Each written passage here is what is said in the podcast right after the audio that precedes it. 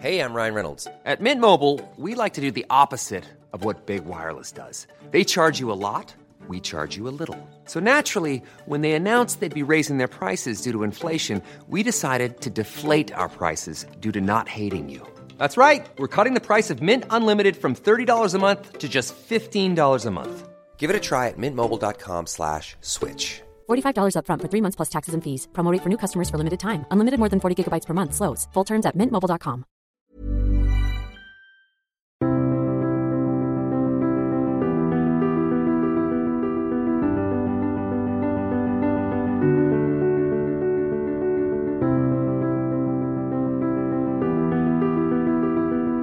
Les États-Unis sont encore et toujours la première puissance mondiale, une puissance dans tous les domaines militaires, politiques, économiques, culturels.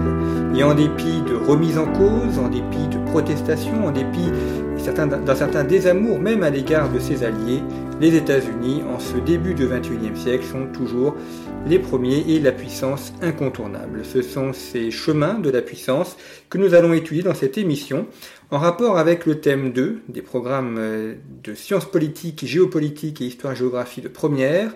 Thème 2, analyser les dynamiques des puissances internationales, la puissance des États-Unis aujourd'hui. Une puissance multiforme, pour euh, une puissance qui est multipolaire et qui s'inscrit dans un nouveau cadre mondial. Pour en parler, je reçois Laurie Kenton. Bonjour. Bonjour. Merci d'avoir accepté notre invitation. Vous êtes maître de conférence à l'Université de Saint-Quentin en Yvelines. Vous travaillez sur les États-Unis, vous avez publié plusieurs ouvrages consacrés aux États-Unis, notamment une histoire religieuse des États-Unis, paru chez Flammarion en 2012, La fin du rêve américain, Point d'interrogation chez Odile Jacob en 2017, et puis également un atlas historique des États-Unis paru chez Autrement. Et j'en profite d'ailleurs pour mentionner cette collection chez Autrement, euh, qui est euh, connue, mais qui propose des atlas euh, très développés, avec évidemment des cartes particulièrement bien réussies, et qui permettent d'avoir en une centaine de pages une histoire approfondie des États-Unis à travers des cartes. Alors, Laurie Kenton, quand on évoque la, dynamique euh, de la puissance des États-Unis, il y a euh, bien évidemment beaucoup de choses à dire, mais commençons peut-être par les lieux, puisque euh, cette puissance s'inscrit dans une géographie, il y a donc des lieux de la puissance, et quand on parle des lieux de la puissance américaine, on pense de prime abord à, à l'ONU, à New York, à Hollywood, au MIT. ce sont les premiers noms qui viennent à l'esprit, des noms qui sont inscrits dans des villes, donc dans un concept de métropolisation et qui sont principalement situés à la périphérie des États-Unis, enfin à la bordure, hein, sur les côtes. Oui, euh, on peut pas s'empêcher de penser un peu en dehors de, au-delà de la métropolisation. C'est-à-dire qu'on est passé des villes aux métropoles, ça c'est une première chose, mais il faut aller parfois au-delà de la métropole. Et quand on mentionne euh, dans, la même phrase MIT, Harvard, qui sont euh, littéralement à côté, euh, plus New York, en réalité, on est dans la grande métropole, mégalopole du Nord-Est, qui va en gros de de, Boston à Washington. Donc ça, c'est vraiment quelque chose de très étendu qui est sur une côte. Et de l'autre côté, on a les deux pôles qui sont Los Angeles et San Francisco. Los Angeles avec l'industrie des loisirs, le cinéma, etc. La musique, bien entendu. Euh, ce qui n'a pas toujours été le cas. Avant, c'était New York qui était la capitale musicale et c'est devenu Los Angeles dans les années 60 et San Francisco, euh, essentiellement pour la Silicon Valley, qui euh, est de plus en plus dans San Francisco, ce qui n'était pas le cas avant, tout était en périphérie, mais de plus en plus, euh, les sièges sociaux investissent San Francisco. Mais si on garde l'ensemble, on a effectivement San le grand San Francisco, Los Angeles et euh, la grande mégalopole du, Nord-Est. Et effectivement, c'est euh, aux marges, c'est sur les côtes, ce qui n'est pas surprenant parce que ce sont des lieux d'échange d'abord maritimes, hein, avec l'Asie d'un côté, avec l'Europe de l'autre, mais ce n'est pas, euh, c'est là aussi qu'est concentrée euh, une grosse partie de la population dans les métropoles et sur les côtes, mais on a également des pôles de plus en plus euh, intermédiaires qui sont alors soit sur les côtes, soit à proximité des côtes, soit plus à l'intérieur. On pense à la Floride par exemple, qui a une industrie du tourisme qui est très puissante avec beaucoup d'universités certes qui ne sont pas au niveau du, du MIT, des endroits comme les trois grandes métropoles de, du Texas qui sont en croissance très forte le Texas étant l'État qui a la plus forte croissance. Je pense à Houston en particulier, avec euh, l'aérospatiale, la NASA, euh, mais pas, pas uniquement. Il y a une très forte euh, immigration internationale. C'est un centre d'attraction qui, en plus, bénéficie d'un coût immobilier qui est moindre que celui de la Californie. Donc, il y a beaucoup de gens de la Californie qui vont au Texas parce que c'est moins cher. Euh, et, notamment toute la, métropole de Dallas qui est aussi euh, très attractive et qui se développe euh, très rapidement. Après d'autres endroits qui se développent assez vite, comme Kansas City, les banlieues d'Atlanta qui, sont tentaculaires, et plus au nord, bon, il y a l'ancienne Rust Belt qui est en, en, déclin mais qui se réinvente, des grandes villes comme Détroit, Pittsburgh, euh, qui était euh, complètement sinistré dans les années 80 et qui, euh, avec un certain nombre de centres de recherche, avec Google, a attiré beaucoup d'argent, beaucoup de philanthropes et des centres de recherche de, premier point, plan. Pittsburgh a un, hôpital universitaire qui est à la pointe de la recherche également. Ça, on n'y pense pas forcément souvent. Détroit, qui a été sinistré euh, avec la fameuse banqueroute de 2013, euh, se réinvente également. Il y a des, industries locales, des industries du luxe qui reviennent, et euh, d'autres, d'autres endroits comme Chicago et la bourse des matières premières, par exemple. et Chicago est une métropole tentaculaire également. Alors on a l'impression d'un pays qui est très développé sur les marges et un peu creux et vide à l'intérieur. Est-ce qu'il y aurait une Amérique utile et une Amérique inutile, c'est-à-dire un, un ventre mou, ces grandes plaines euh, qui euh, n'auraient ni poids politique ni poids économique Alors, pas, pas exactement. C'est-à-dire que euh, le, poids, le poids politique, on le mesure en grands électeurs essentiellement, mais également en, en sénateurs. Et comme chaque, chaque État a deux sénateurs, qu'ils soient très peuplés comme la Californie ou beaucoup moins peuplés comme les Dakota par exemple, ça donne un pouvoir disproportionné à ces États qui sont moins pleins ou, peut-être plus vides que, que, les autres, et de ce point de vue-là, ce cœur de l'Amérique a un poids disproportionné. Donc c'est le contraire. Euh, ensuite, au niveau, euh, au niveau de l'utilisation du territoire, euh, il y a énormément de champs dans, dans, les grandes plaines, puis après il y a des endroits où il y a quand même beaucoup moins d'espace utilisé, pas forcément utile. mais ce qu'on a vu par exemple dans les déserts de Californie, qui sont pas forcément les endroits les plus utiles, on a vu fleurir à la fois des cultures par irrigation, et ça c'est très spectaculaire à voir sur les d'avions ou sur les photos satellites. On a des, une géométrie euh, vue du ciel qui est assez hallucinante. On se demande comment des choses peuvent pousser là, mais c'est l'irrigation. Mais on a également des champs de panneaux solaires qui sont impensables euh, en, France parce que le climat s'y prête. Et c'est des, euh, des, champs littéralement de, de panneaux solaires dans ces déserts de l'intérieur de la Californie. D'accord, donc euh, malgré tout, ils arrivent à coordonner le territoire. Est-ce qu'il y a un plan d'ailleurs d'aménagement général du territoire, un peu comme la data en France euh, Ah non, ça c'est très centralisé, c'est très français. Euh, on est dans un pays fédéral qui est très décentralisé, tout se gère au niveau des États et de manière je vais pas dire anarchique, mais quand on voit la façon dont se développent les banlieues résidentielles, il y a quelque chose de d'assez improvisé dans, ces schémas d'aménagement. Hein. On n'est pas vraiment dans le, le, type euh, de la ville nouvelle comme on a eu en France, euh, puisque j'enseigne à Saint-Quentin en Yvelines, qui est une ville nouvelle. Euh, on a eu cette volonté politique d'étendre, de créer des, territoires nouveaux extérieurs. Aux États-Unis, beaucoup moins, c'est beaucoup plus tentaculaire et beaucoup plus anarchique, c'est-à-dire que c'est le prix du marché, le prix de l'immobilier qui va déterminer à la fois là où les gens habitent, là où ils peuvent se permettre d'habiter. Généralement, on va un peu plus loin parce qu'on peut gagner en, en superficie pour le même prix, mais ça, c'est également une logique qui va présider au euh, déménagement de certains sièges sociaux, dans un sens qui va être en dehors des villes vers les banlieues, mais également parfois dans l'autre, puisque San Francisco a connu la dynamique inverse avec des sièges sociaux qui vont des banlieues vers euh, le centre-ville. Et on voit également des institutions qui sont internationales, on citait l'ONU, euh, la NASA, bon, est américaine, mais enfin une mm. portée internationale, donc c'est aussi des villes qui sont des villes mondes, enfin selon le, vocable consacré. Alors, à des niveaux différents, c'est-à-dire que l'ONU euh, est une institution internationale qui est aux États-Unis, mais qui n'est pas euh, américaine, qui, euh, qui est à New York. Qui, New York est une ville-monde depuis, depuis bien longtemps par la force de, de, de l'immigration. New York étant le point d'entrée unique avec San Francisco depuis la fin du, du 19e siècle, étant un point d'entrée important pendant tout le 19e siècle. Donc il y a ce côté mondial un peu par la force des choses. Après, d'autres, d'autres endroits, par exemple comme Houston avec la NASA, sont des, des endroits qui, qui attirent des candidats au travail, donc des, immigrés extrêmement qualifiés. Euh, la banlieue sud-ouest de Houston est un des endroits où il y a le plus d'Indiens, euh, d'Indiens euh, d'Inde, d'Asie, pas d'Indiens d'Amérique, qui sont extrêmement diplômés et qui font basculer la politique locale. C'est-à-dire qu'il y a une circonscription qui était très républicaine, au sud-ouest de Houston, qui est passée démocrate.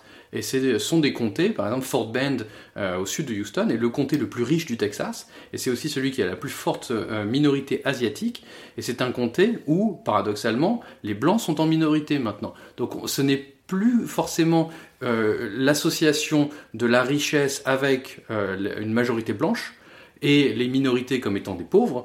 Dans certains secteurs à forte immigration euh, qualifiée, on a des, des, Chinois par exemple à Los Angeles énormément qui sont qualifiés, très qualifiés.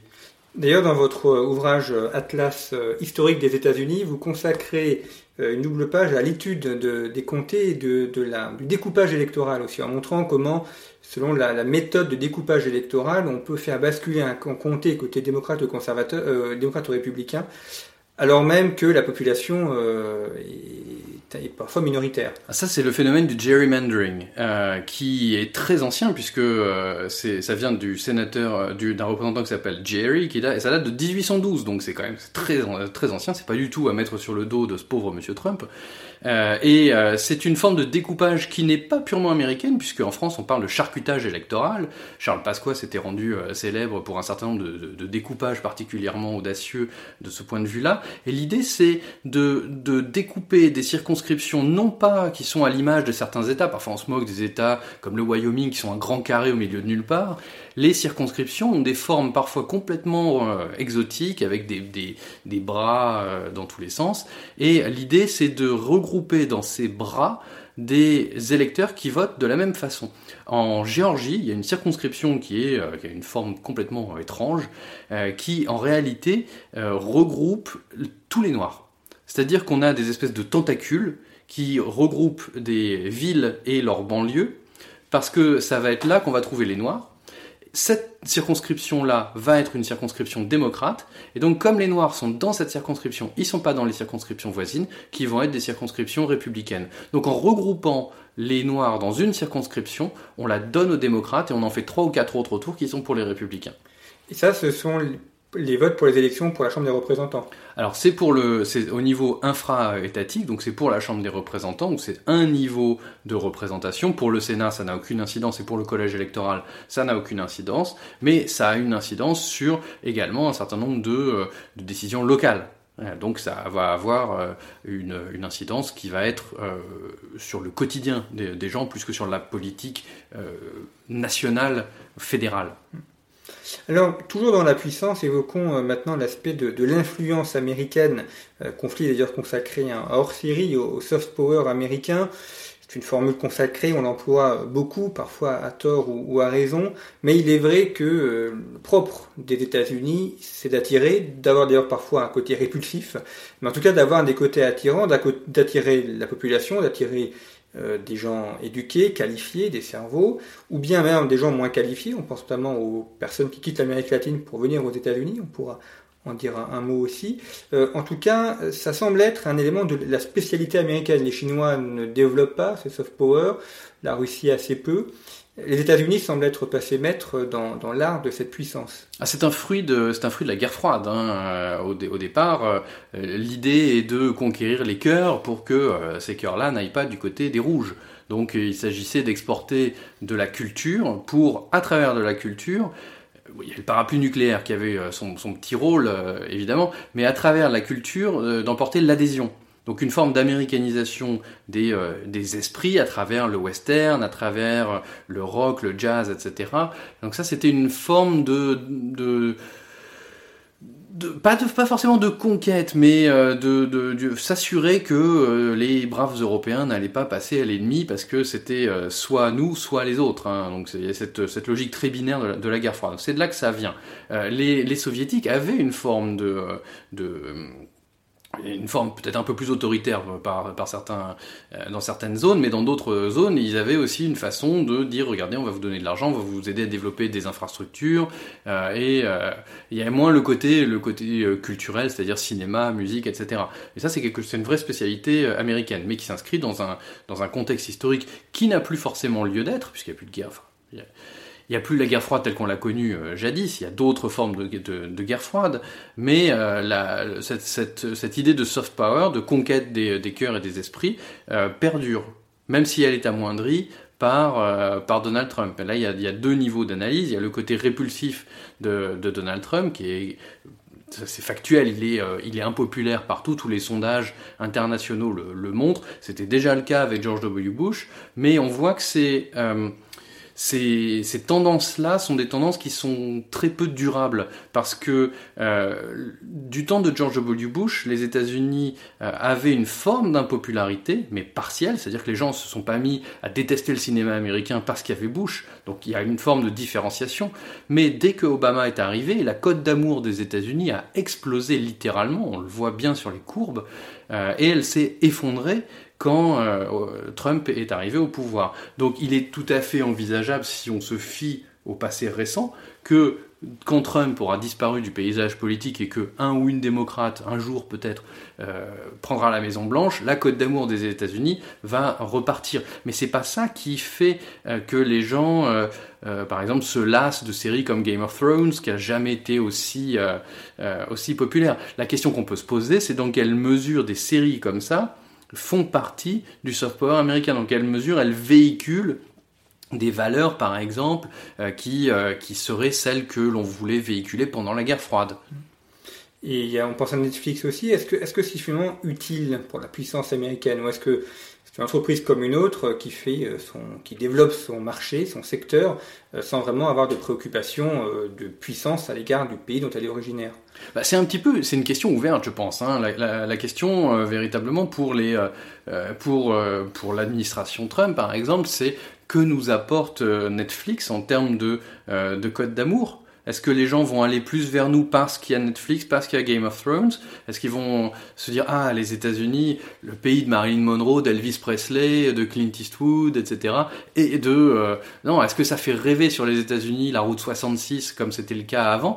Pas forcément. Euh, il y a une création américaine, des, séries d'ailleurs, c'est quelque chose d'assez nouveau, hein, euh, qui est absolument indéniable, qui se chiffre en milliards de dollars. Ça, c'est, il y a une véritable industrie. La question du retour sur investissement, d'une certaine manière, euh, déjà, est-ce qu'il y a vraiment un investissement fédéral? Pas forcément. Plus sur la recherche universitaire que sur le la création artistique. Je suis pas certain.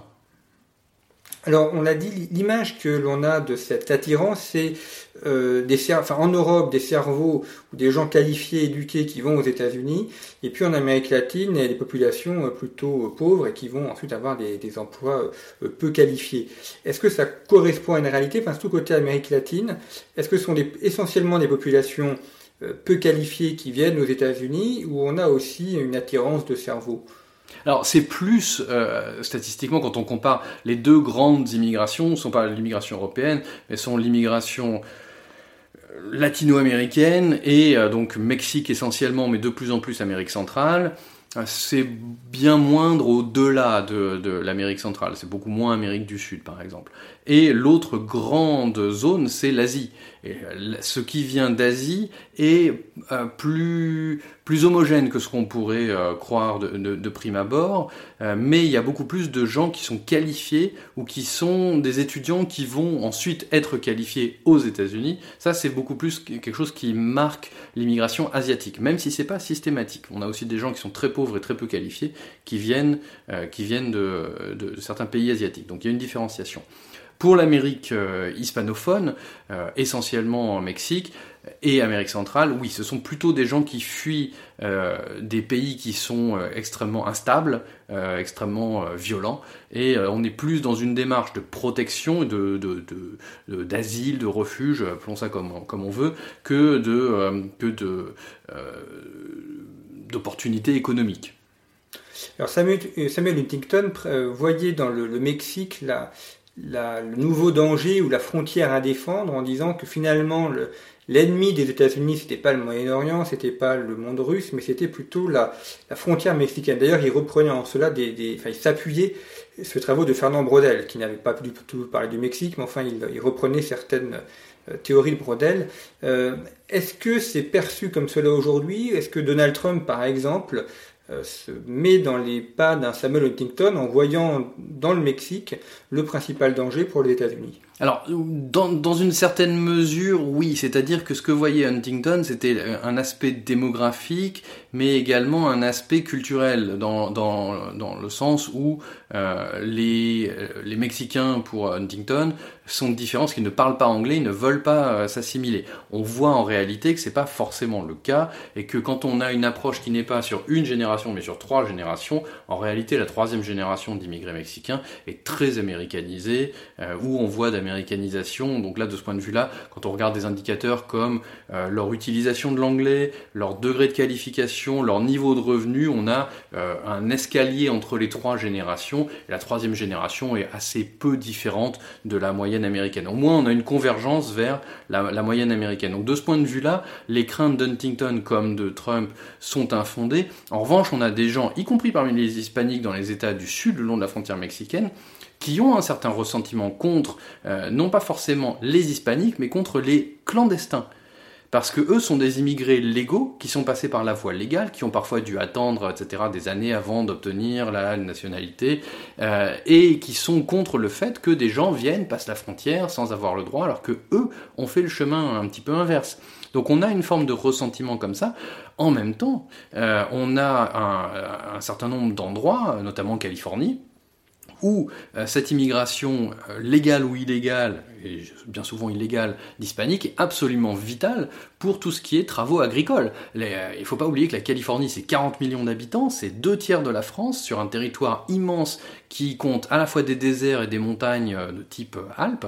Donc c'est absolument considérable. Il y a une vallée centrale qui est un petit peu le grenier des États-Unis, où les productions sont extrêmement conséquentes. Et toute cette région, plus les vignobles du nord de Californie, ne pourraient pas euh, vivre, ne pourraient pas fonctionner sans l'apport de main-d'œuvre hispanique non qualifiée. Donc là, il y a un besoin de main-d'œuvre non qualifiée, légale ou illégale, euh, pour faire tourner euh, toute cette industrie finalement. C'est-à-dire qu'en établissant un mur, Donald Trump pourrait se mettre à dos une partie de la classe économique. ah oui, très clairement qui pourtant vote plutôt démocrate a priori, parce que Californie c'est plutôt démocrate. Euh, pas forcément, alors euh, pas forcément, euh, pas forcément parce que la Californie est vraiment coupée en deux, c'est-à-dire il y, a une, il y a une ligne de fracture politique entre la côte qui est démocrate et l'intérieur qui est parfois très très républicain, notamment dans cette vallée, la Central Valley, qui est très agricole, où paradoxalement on a des des taux d'hispaniques qui sont très forts, mais comme ce ne sont pas des citoyens, en fait, ils ne votent pas. Euh, et donc, on a des endroits, des comtés où il y a 70% d'hispaniques, euh, ou de Mexicains, et euh, ce sont des, comtés ou des circonscriptions où euh, il y a des représentants républicains. Donc c'est pas forcément c'est pas forcément lié. Et ce qu'on voit dans d'autres États comme l'Arizona, etc., c'est des le pouvoir économique qui a qui était qui a longtemps été républicain, mais républicain ancienne manière, c'est-à-dire pour la circulation des biens et des personnes, et puis qui ferme un petit peu les yeux sur l'immigration illégale parce que ça fait de la main d'œuvre pas cher. Et ça, c'est euh, important au niveau, euh, économique. Si on tarit la main-d'œuvre pas chère, il va falloir commencer à payer les gens plus cher. Et là, évidemment, ça va traîner des pieds. Donc, euh, de ce point de vue-là, il y a des réticences, il y a eu des réticences dans certains secteurs contre la politique migratoire de Trump qui étaient en fait contraires à la politique migratoire de pas mal de républicains historiques. Il ne faut pas oublier que Reagan qui est quand même un modèle pour beaucoup de conservateurs et de républicains américains, avait amnistié des centaines de milliers de, de, clandestins mexicains dans les années 80, parce que c'était une mesure qui était une mesure, disons, libérale de ce point de vue, du point de vue économique. Donc Trump va à l'encontre de, ce modèle-là. La question est de savoir jusqu'où certains vont le suivre là-dedans, parce que c'est contraire à leur propre intérêt. D'ailleurs, ce mur dont on parle beaucoup euh, a des origines bien plus lointaines. Euh, certains prémices ont été mises en place sous l'administration de Bill Clinton et ensuite Barack Obama. Exactement. Est-ce que de ce point de vue-là, il n'y aurait pas une continuité entre euh, finalement ces différents présidents américains, quelle que soit leur étiquette politique? Bien sûr, euh, Clinton était dans une, euh, c'était sous Clinton, mais disons que Clinton en 94 s'est retrouvé euh, après deux ans de mandat avec un Congrès très fortement républicain, donc un, Congrès donc qui crée une forme de cohabitation, si on veut, pour reprendre des, des schémas français. Et donc Clinton s'est retrouvé un petit peu coincé de ce point de vue-là. Donc c'est pas forcément de la politique que Clinton aurait voulu faire, mais qui s'est retrouvé euh, à devoir faire. Bush ensuite a poursuivi. Euh, ce qu'on a tendance à oublier dans la géographie d'Obama, c'est que Obama a expulsé plus de clandestins que Bush. Alors généralement, on a tendance à avoir une grille de lecture qui est assez simpliste avec le méchant Bush et le gentil Obama. Bah, sur les expulsions de clandestins, euh, Obama fait beaucoup plus, nettement plus que, que Bush. Donc de ce point de vue-là, il y a parfois des choses qui sont un petit peu contre-intuitives. Alors abordons euh, maintenant la, question de la volonté de puissance et rapporte un nouveau ouvrage, euh, la, fin du rêve américain, pour interrogation, que j'ai publié euh, chez Odile Jacob en 2017. Euh, cette volonté de puissance, elle semble propre aux, États-Unis. On le voit d'ailleurs dans les slogans de campagne de Donald Trump, euh, faire l'Amérique euh, grande de, nouveau, enfin pour très mauvaise traduction. rendre sa grandeur rendre à l'Amérique. sa grandeur à l'Amérique, voilà, merci. ça sera beaucoup mieux. Rendre sa grandeur à l'Amérique, on, sent que c'est quelque chose qui, traverse l'électorat américain, la, réflexion aussi américaine, qu'il soit démocrate et républicain. en tout cas, le souci d'être les premiers et le souci d'être un pays puissant. Alors, euh, rendre sa grandeur à l'Amérique, c'est un slogan de 1980 de Reagan. Donc de ce point de vue-là, il y a une continuité qui est assez euh, étonnante, euh, et en même temps pas si étonnante que ça. Trump n'ayant pas inventé grand-chose, il a beaucoup emprunté. mais ce qui est intéressant, c'est que quand Reagan dit ça en 80, on est à la sortie de la présidence Carter, qui est une présidence marquée par la faiblesse, marqué par euh, le deuxième choc pétrolier, euh, l'Iran euh, qui tombe, l'Afghanistan qui est envahi. Donc on est dans une dans un sentiment de malaise, de crise de confiance, et on a besoin d'un régal, on a besoin d'un homme fort. Avec Trump, on est un petit peu dans la même optique, c'est-à-dire qu'il pense et il décrit Obama comme quelqu'un de faible, quelqu'un qui a fait perdre son aura à l'Amérique en s'excusant beaucoup pour le rôle des Américains sous Bush, donc on a toujours une imbrication des différentes présidences. Euh, Obama a voulu euh, rendre euh, une, forme de multilatéralisme qui avait été mise à mal sous, Bush. Donc on a toujours une réaction par rapport à la présidence d'avant. Et les républicains détestaient Obama. Et Trump a beaucoup capitalisé là-dessus. Et, ça, ça, a plutôt bien marché, en tout cas la première fois. Donc cette idée de rendre sa grandeur à l'Amérique, c'est toujours quelque chose que les présidents, enfin que les candidats d'opposition vont mobiliser le président actuel est faible et mauvais et a affaibli l'Amérique, moi, à l'extérieur, de l'extérieur, je vais rendre sa grandeur à l'Amérique. C'est pour ça que pour cette campagne qui, euh, démarre de, Trump, euh, son slogan est, garder, euh, préserver la grandeur, sous-entendu retrouver, de, l'Amérique qui est en réalité un peu la même chose que la réélection de Reagan, pourquoi voudrions-nous changer alors que ça va mieux? Et Reagan a, mis en place une sorte de, question un peu typique des candidats qui sont euh, candidats à leur réélection, c'est est-ce que est-ce que pour vous ça va mieux qu'il y a 4 ans? Oui, votez pour moi. Non, votez contre moi. Généralement, sauf crise économique, c'est oui. Donc généralement, le président sortant est réélu pour ça. Mais ça, ça mélange deux, deux, grilles d'analyse. Une grille d'analyse personnelle, est-ce que ma situation financière est meilleure qu'il y a 4 ans? Et une grille d'analyse qui est généralement plus insaisissable pour les lecteurs moyens. Est-ce que le pays va mieux économiquement, mais également sur la scène mondiale? Et ça, bah, c'est en gros... Euh, l'opinion qu'il s'en fait en regardant la télé, les médias, etc. C'est une opinion qui peut être faussée. Donc on va avoir deux choses. La véritable grandeur de l'Amérique, chiffrable, objectivable par rapport au PIB des autres, etc., la capacité de projection, mais les lecteurs moyens, ils ne voient pas ça. Ils voient ce qu'il y a sur Fox, sur CNN, etc., et euh, le, discours ambiant. Est-ce que ça va être un discours sur la faiblesse, ou est-ce que ça va être un discours sur la force? Trump va avoir un discours sur la force. Nous avons tenu tête aux Chinois, nous avons tenu tête à l'Iran, nous avons, etc. Euh, nous sommes, nous sommes forts, et euh, nous sommes forts contre les grands méchants nous nous imposons, ce qui n'était pas le cas sous, Obama. Euh, en même temps, de l'autre côté, les démocrates, qui sont à l'extérieur, sont dans l'optique de Trump. Rendre sa grandeur à l'Amérique, c'est voter pour un démocrate. Parce que Trump a cassé la grandeur de l'Amérique, on le voit dans tous les sondages internationaux. Donc rendre sa grandeur à l'Amérique, c'est casser la spirale Trump et mettre quelqu'un de normal, Joe Biden par exemple, à la place. Euh, ce qui est intéressant aussi dans cette volonté de puissance, c'est de voir qu'il y a un certain désengagement des États-Unis euh, ou une tentative de désengagement euh, des secteurs géographiques où ils étaient traditionnellement présents. Au Moyen-Orient, par exemple, l'Afghanistan aussi, même s'ils n'en sont pas encore complètement partis. Est-ce que, enfin, ça paraît paradoxal que la, puissance passe par le retrait militaire? En fait, c'est plutôt une forme de réorganisation des priorités. Euh, là où il y a des continuités entre Trump et Obama, qui sont assez euh, contre-intuitives, c'est que Trump comme Obama sont des partisans euh, d'une forme de désengagement sélectif de l'emploi de la puissance américaine vers d'autres priorités.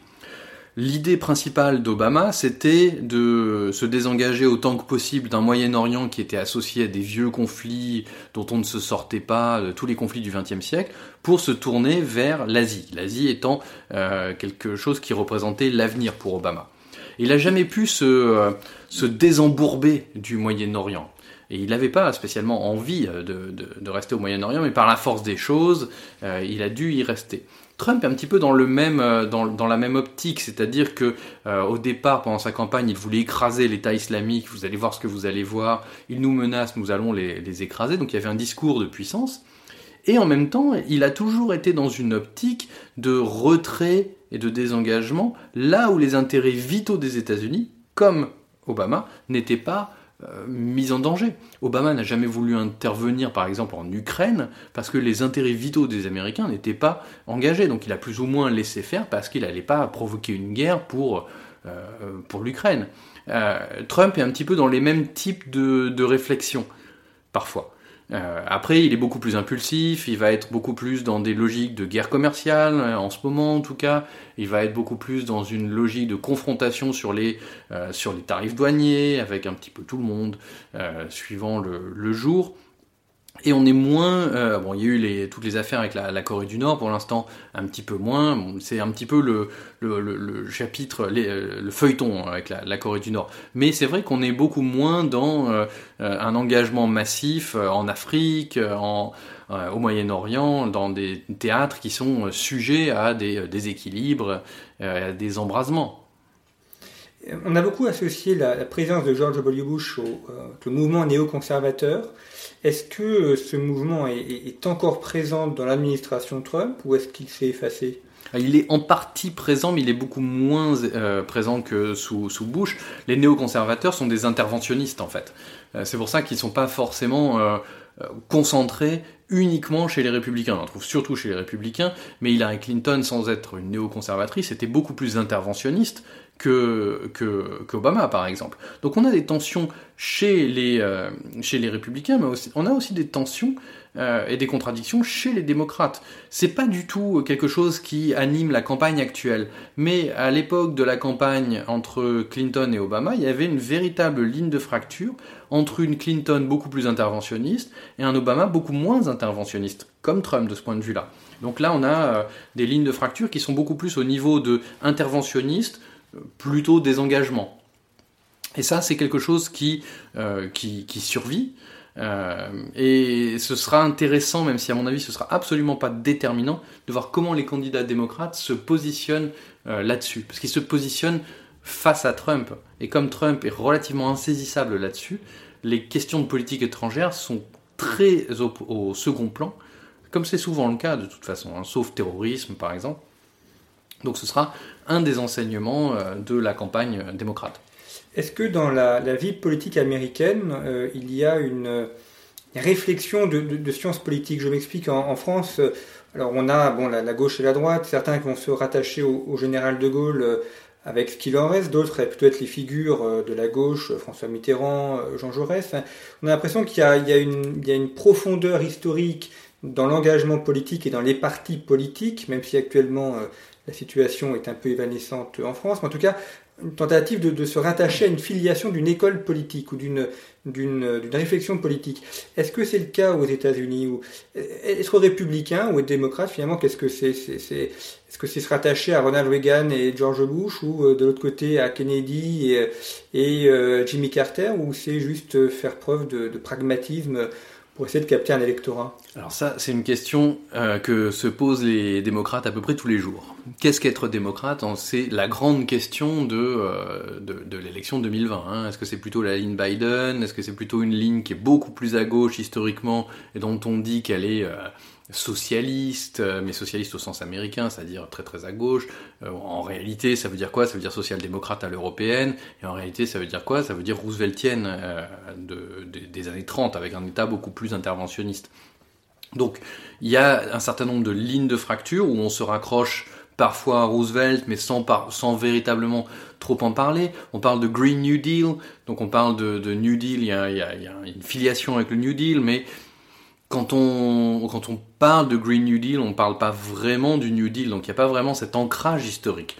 Euh, Ronald Reagan, on en parle comme une espèce de, de, de, de, grande figure, mais sans s'en réclamer de manière précise. Et c'est à peu près tout. Là, on a été beaucoup dans la disruption. Euh, Trump euh, contre le Parti républicain, le Parti républicain qui un petit peu comme un canard sans tête, se retrouve derrière Trump qu'il avait combattu. Donc on a un, un, sentiment qui est finalement assez proche par certains égards de la situation française où on a des partis qui savent plus vraiment où ils habitent.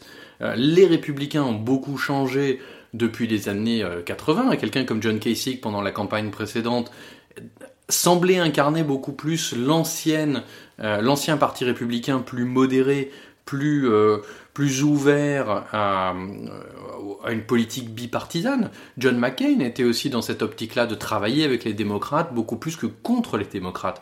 Et on a eu une forme de, vais pas dire de militarisation et de radicalisation des républicains dans les années 2000, 2010 en particulier, qui a été qui est devenu un parti beaucoup plus hostile, beaucoup plus radical euh, aux, aux, démocrates. Et il y a un certain nombre de euh, sénateurs, de représentants qui ont démissionné ces dernières années par écœurement devant cette euh, modification de euh, la, politique, l'irruption du Tea Party au début, donc au début de la période Obama a préfiguré ce, ce, raidissement du Parti républicain, et de l'autre côté, en fait, par ricochet, on a eu d'abord le, le mouvement Occupy Wall Street, qui ensuite s'est greffé plus ou moins sur le mouvement Black Lives Matter pour donner des, des formes d'opposition démocrate beaucoup plus marqué à gauche. Occupy Wall Street a donné Bernie Sanders, qui n'a pas du tout compris le mouvement euh, Black Lives Matter, par exemple. Euh, c'est pour ça qu'il a, il, a eu un gros problème. Il, avait beaucoup les, jeunes avec lui, mais pas du tout les noirs. Et donc la grande question pour les démocrates, ça va être de combiner ces mouvements d'opposition qui sont plus à gauche euh, dans le parti démocrate que la ligne de la ligne Bill Clinton, quoi, qui était plus de centre-gauche, social-démocrate d'une certaine manière, ou même peut-être plus moins à gauche que social-démocrate. Et est-ce que la politique américaine aujourd'hui n'est pas une forme de, enfin de, politique ethnique où euh, on, divise le pays en différentes catégories et on essaye de s'attacher les femmes, les noirs, les latinos euh, pour jusqu'à atteindre le seuil des 51%. Voilà, il y a, une, y a une, une forme d'arithmétique communautaire du découpage en, en, petites boîtes. Les gens sont enfermés dans des identités euh, et on les découpe de manière plus ou moins convaincante. Euh, pour en parler. Donc il y a un travail d'entomologiste, mais qui est en fait le travail des sondeurs et des conseillers politiques, des conseillers en communication, qui est repris par les journalistes. Et dans la mesure où tout ce petit monde parle un petit peu en rond, on a la, création d'un discours, l'amplification d'un discours qui finalement est le discours de gens qui sont là pour vendre des services aux politiques, qui n'est pas du tout une description sociologique. Quand on regarde la description sociologique, on se rend compte que ben, c'est beaucoup plus compliqué, qu'il y a des zones grises, qu'il y a des mariages mixtes par exemple. Barack Obama est, euh, pas noir, il est noir et blanc. Et ça a été euh, un des grands problèmes du début de sa campagne. Était-il assez noir? Les Noirs le trouvaient pas assez noir parce qu'il n'était pas descendant d'esclaves. Et il était trop blanc. Pour certains, il était trop noir dès l'instant où il n'était pas tout à fait blanc. Donc ça, c'est une Amérique qu'on a tendance à pas trop vouloir voir, mais qui, est en croissance. Le fait qu'il y ait des, euh, identités qui soient plurielles, on est tous euh, un amoncellement d'identités, de genre, d'orientation sexuelle, d'origine, de, de, religion, etc. Le problème, c'est que enfermer les gens dans des boîtes, c'est euh, passer outre les autres formes de leur identité. Et donc, moi généralement ce que je fais c'est euh, de dire alors on a telle euh, ligne de fracture mais en fait c'est plus compliqué parce qu'il faut regarder telle autre ligne de fracture qui est euh, imbriquée et telle autre ligne de fracture en dessous. Et de ce point de vue là après on arrive à des sous-identités qui sont tellement petites qu'on n'est plus du tout dans quelque chose qui peut faire basculer une élection. Typiquement dans les banlieues d'Atlanta ce qui va se jouer c'est un la mobilisation des noirs ça c'est facile et de l'autre côté ça va être les femmes blanches éduquées donc déjà, on a trois subdivisions de femmes. C'est pas les femmes contre les hommes. On, a beaucoup parlé du gender gap au, moment euh, des midterms, pour ou contre euh, Donald Trump, parce qu'il a un certain problème avec les femmes. Mais c'est pas les femmes, parce que déjà entre les femmes blanches et les femmes noires, c'est pas du tout le même vote. Les femmes blanches, selon qu'elles sont mariées ou pas mariées, c'est pas le même vote. Et selon qu'elles sont, si elles sont blanches, mariées, pas mariées, et diplômées du supérieur, pas diplômées du supérieur, c'est encore pas le même vote. Donc à chaque fois on a des lignes de fracture. Et donc pour les stratèges démocrates, ça va être comment on fait pour récupérer les femmes blanches mariées, mais parce que les femmes non mariées elles votent déjà pour nous, et les femmes noires mariées ou pas mariées, de toute façon ça change rien. Donc on est dans des espèces de sous-découpage, de sous-découpage qui sont absolument fous. Et euh, à force de se perdre là-dedans, on perd euh, l'idée de la nation, l'idée du peuple, l'idée du, commun, du nous, we the people, euh, au profit de, petits calculs, mais de gens qui sont de toute façon payés pour ça. Eh bien, merci beaucoup, Laura Kenton, d'avoir évoqué avec nous les éléments de la puissance américaine. Je rappelle que vous êtes maître de conférence à l'université de Saint-Quentin en Yvelines. Vous travaillez sur les États-Unis et vous avez publié plusieurs ouvrages sur le sujet, notamment La fin du rêve américain point d'interrogation paru chez Odile Jacob, et euh, Atlas historique des États-Unis, paru aux éditions Autrement. Je renvoie nos, auditeurs à d'autres émissions en rapport avec ce thème 2, Analyser les dynamiques des puissances internationales, une émission avec Jean-Yves Bouffet sur la question des langues, les langues comme élément de la puissance, une autre de Jean-Robert Ravio, qui est professeur à l'Université de Nanterre sur la Russie, donc ça fait comme ça le contrepoint, vous avez l'autre côté euh, de la force, et puis euh, une émission de Laurent Gaillard sur les GAFAM, qui complète d'ailleurs par certains aspects cette question américaine. Et puis vous pouvez retrouver Conflit en kiosque avec notre numéro de juillet-août qui est consacré à la géopolitique des migrations.